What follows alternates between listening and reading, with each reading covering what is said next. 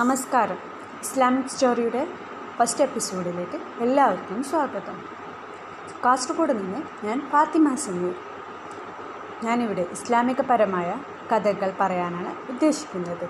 ഷെയ്ഖ് മുഹമ്മദ് കാരക്കുന്ന് എന്ന എഴുത്തുകാരന്റെ അറുപത്തിരണ്ട് പേജുള്ള ഇരുപത്തിമൂന്ന് കഥകളടങ്ങുന്ന സരോ സാരോപദേശ കഥകൾ എന്ന പുസ്തകത്തിലെ കഥകളാണ് ഞാനിവിടെ പറയുന്നത്. അതിൽ ലോകാനുക്രിയായ ദൈവദൂതൻ എന്ന കഥ കേൾക്കാം. ലോകാനുക്രിയായ ദൈവദൂതൻ. മുഹമ്മദ് നബി ദൈവത്തിന്റെ അന്ത്യദൂതനാണ്. പ്രവാചക പരമ്പരയിലെ അവസാനത്തെ കണ്ണി ചരിത്രത്തിന്റെ തെളിഞ്ഞ വെളിച്ചത്തിലാണ് അദ്ദേഹം ജീവിച്ചത്. അതിനാൽ ആ ജീവിതം തുറന്നു വെച്ച പുസ്തകം പോലെയാണ്. അതിലൊട്ടും അവ്യക്തതയില്ല. പ്രവാചകന്റേതുപോലെ ഇന്നോളം ലോകത്ത് ആരുടെയും ചരിത്രം രേഖപ്പെടുത്തിയിട്ടില്ല. ആ മഹത് ജീവിതത്തിന്റെ ചെറുതും വലുതുമായ ഒന്നും രേഖപ്പെടുത്താതിരുന്നിട്ടില്ല. മുഹമ്മദ് നബിയുടെ പേരിൽ ലോകത്തെവിടെയും സ്മാരകങ്ങളോ സ്തൂപങ്ങളോ പ്രതിമകളോ ഇല്ല. എന്നിട്ടും അദ്ദേഹത്തെ പോലെ അനുസ്മരിക്കപ്പെടുന്ന ആരുമില്ല. അനുകരിക്കപ്പെടുന്ന നേതാവില്ല. ജനകോടികളുടെ ഹൃദയത്തിൽ അദ്ദേഹം ജീവിക്കുന്നു. പ്രവാചകൻ മക്കയിലാണ് ജനിച്ചത്. നഗരങ്ങളുടെ മാതാവാണത്. പിറ പിറവിക്ക് മുമ്പേ പ്രവാചകന്റെ പിതാവ് അബ്ദുല്ല പരലോകം പ്രാപിച്ചു. ആറാമത്തെ വയസ്സിൽ മാതാവ് ആമിനയും അന്ത്യശ്വാസം വലിച്ചു. പിതാവിന്റെ അഭാവത്തിൽ പരിരക്ഷണം ഏറ്റെടുത്ത പിതാമഹൻ അബ്ദുൽ മുത്തലിബും പ്രവാചകന് എട്ട് വയസ്സ് പൂർത്തിയാകും മുമ്പ് വിട പറഞ്ഞു. അതിനാൽ പിൽക്കാല സംരക്ഷണം ചുമതല നിർവഹിച്ചത് പിതൃവ്യൻ അബൂ താലിബാണ്. അദ്ദേഹം സാമ്പത്തിക പ്രയാസം അനുഭവിക്കുന്ന വ്യക്തിയായിരുന്നു. അനാഥത്വത്തോടൊപ്പം ദാരിദ്ര്യവും പ്രവാചകനെ പിടികൂടാൻ ഇത് കാരണമായി. ചെറുപ്രായത്തിൽ തന്നെ ഇടയവൃത്തിയിലേർപ്പെട്ട മുഹമ്മദ് നബിക്ക് അക്ഷരാഭ്യാസം നേടാൻ അവസരം ലഭിച്ചില്ല.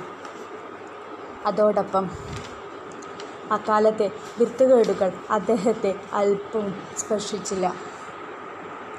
അന്ധവിശ്വാസം അനാചാരം അധർമ്മം അശ്ലീലത അക്രമം അനീതി മദ്യപാനം വ്യഭിചാരം ചൂത് ചതി കളവ് പോലുള്ള തിന്മകളൊന്നും അദ്ദേഹത്തെ ഒട്ടും സ്വാധീനിച്ചില്ല. വിശുദ്ധ ജീവിതം നയിച്ച മുഹമ്മദ് നബി ജീവിതത്തിലൊരിക്കലും കളവ് പറഞ്ഞിട്ടില്ല.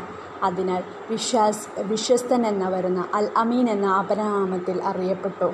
നാൽപ്പത് വയസ്സുവരെ നബി ഒറ്റവരി ഗദ്യമോ പദ്യമോ രചിച്ചില്ല. പ്രസംഗപാഠവും പ്രകടിപ്പിച്ചില്ല. സർഗസിദ്ധിയുടെ അടയാളം പോലും അദ്ദേഹത്തിൽ കാണപ്പെട്ടിരുന്നില്ല. നാൽപ്പതാമത്തെ വയസ്സിൽ മുഹമ്മദ് നബിക്ക് ആദ്യമായി ദിവ്യ സന്ദേശങ്ങൾ ലഭിച്ചു. ദൈവം ആ തന്റെ ദാസന്മാരിൽ നിന്ന് മുഹമ്മദിനെ തന്റെ അന്ത്യദൂതനായി തിരഞ്ഞെടുത്തു. തുടർന്ന് ഇരുപത്തിമൂന്ന് വർഷക്കാലം പ്രവാചകന് ദിവ്യ സന്ദേശങ്ങൾ ലഭിച്ചുകൊണ്ടിരുന്നു. ആ സന്ദേശങ്ങളുടെ സമാഹാരമാണ് വിശുദ്ധ ഖുർആൻ. പ്രവാചകത്തെ ലബ്ധിക്കു ശേഷം പതിമൂന്ന് വർഷം മക്കയിൽ സത്യസന്ദേശങ്ങൾ പ്രചരിപ്പിച്ചു പ്രബോധനം ചെയ്തും ജീവിച്ചു. അന്നാട്ടുകാരിൽ ചെറിയ ന്യൂനപക്ഷം അദ്ദേഹത്തിൽ വിശ്വസിച്ച് സന്മാർഗം സ്വീകരിച്ചു. ഭൂരിപക്ഷം എതിർത്തു. അദ്ദേഹത്തെയും അനുയായികളെയും കഠിനമായി ദ്രോഹിച്ചു. ക്രൂരമായി പീഡിപ്പിച്ചു. അവർ അതെല്ലാം ക്ഷമിച്ചു. അവസാനം എസിരിബിലേക്ക് ഹിജ്റ പോയി. അതോടെ അവിടം പ്രവാചകന്റെ പട്ടണം മദീനത്തിന്റെ പിവിയായി മാറി. ലോകാവസാനം വരെയുള്ള മുഴുവൻ മനുഷ്യർക്കും മാതൃകയാകുന്ന ഒരു സമൂഹത്തെയും രാഷ്ട്രത്തെയും സ്ഥാപിച്ച ശേഷം അറുപത്തിമൂന്നാമത്തെ വയസ്സിൽ പ്രവാചകൻ പരലോകം പ്രാപിച്ചു. എക്കാലത്തെയും എവിടത്തെയും എല്ലാവർക്കും ഉള്ള മാതൃകാ പുരുഷനാണ് മുഹമ്മദ് നബി. മാനവ ജീവിതത്തിന്റെ മുഴു മേഖലകളിലേക്കുള്ള മഹിത മാതൃകകൾ സമർപ്പിച്ച ശേഷമാണ് മുഹമ്മദ് നബി ഇഹലോകവാസം വെടിഞ്ഞത് കരകാണാത്ത കടലെ പോലെ അതിരുകളില്ലാത്ത കാരുണ്യത്തിന്റെ ഉടമയാണ് മുഹമ്മദ് നബി.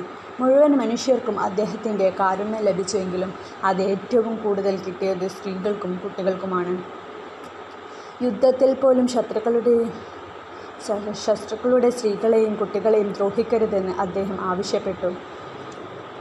നമസ്കാരവേളയിൽ കുട്ടിക്കരഞ്ഞാൽ നമസ്കാരം ചുരുക്കണമെന്ന് നിർദ്ദേശിച്ചു. കന്നുകാലുകളോടും ഇഴജീവികളോടും മാത്രമല്ല ഉറുമ്പുകളും മരങ്ങളും ഉൾപ്പെടെയുള്ള ഭൂമിയിലെ എല്ലാറ്റിനോടും കരുണ കാണിക്കണമെന്ന് പഠിപ്പിച്ചു. അതുകൊണ്ട് തന്നെയാണ് ലോകത്തെങ്ങുമുള്ള ജനകോടികൾ അദ്ദേഹത്തെ തങ്ങളുടെ ഗുരുവും മാതൃകാപുരുഷനായി സ്വീകരിക്കുന്നത്. അദ്ദേഹം മാനവകുലത്തിനാകെ അനുഗ്രഹമായി മാറാനുള്ള കാരണവും അതുതന്നെ.